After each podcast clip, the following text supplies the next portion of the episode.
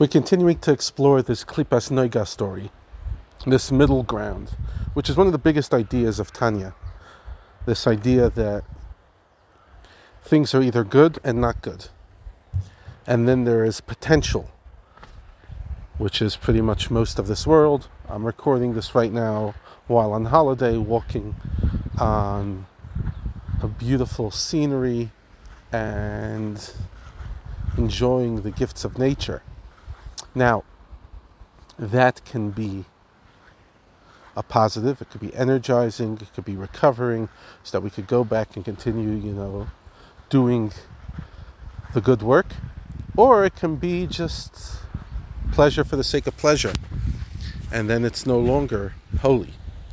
So, in the words of the Tanya today, someone who is just gluttonously eating meat, they just eat meat because they like it, and gobble down wine or whiskey. He doesn't say whiskey, he says wine, just for the sake of bodily appetite and animal soul, then through that they take the, the meat and wine that could have been elevated to holiness and they downgrade it into the three klipot atmeot, the three impure klipot. They've downgraded into impurity and unkosher.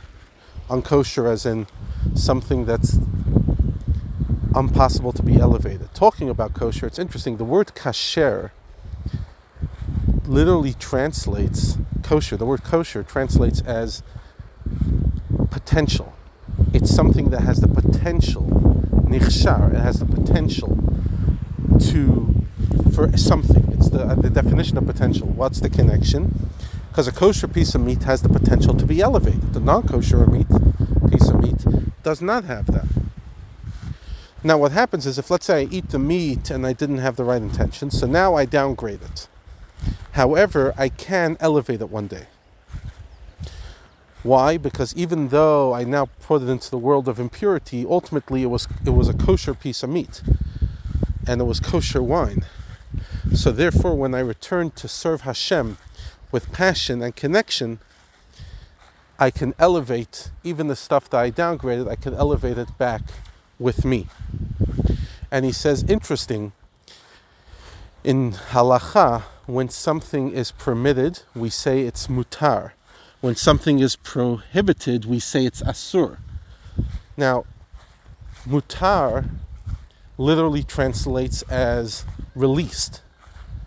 Asur means bound. So, for example, when you have a knot, if you bind a knot, it's asur. If you unbind the knot, it's mutar. So, something that was mutar, permitted, even if at the time we didn't use it for the right reason, we can elevate it at the right time. He says so too when it comes to intimacy. If it was kosher intimacy, in other words, the mikvah is being uh, used, and it's obviously with a woman that someone's halachically allowed to marry, and they're married according to Torah. Even if the intimacy was not done with the right intention, it still has purity to it, and therefore, one day when the person repents, they can elevate it back up. But if it was an unkosher intimacy, then it does not have the potential to be elevated until Mashiach comes, which then all impurity will be removed from this earth and everything will then be able to be refined. Or if somebody does a tshuva, which is so wholehearted and so all consuming and so full that they literally reach the level of tshuva that sins can turn into mitzvot which is the greatest level of tshuva possible, where you literally cleave to God. And there are people who do that, people who achieve such a level of tshuva, such a level of wanting to connect to Hashem. They have this yearning, nafshi, a yearn for Hashem, even more than a tzaddik, because a tzaddik never fell so far. A thirst only comes from the lack and somebody who sinned has a lack. A tzaddik doesn't have a lack.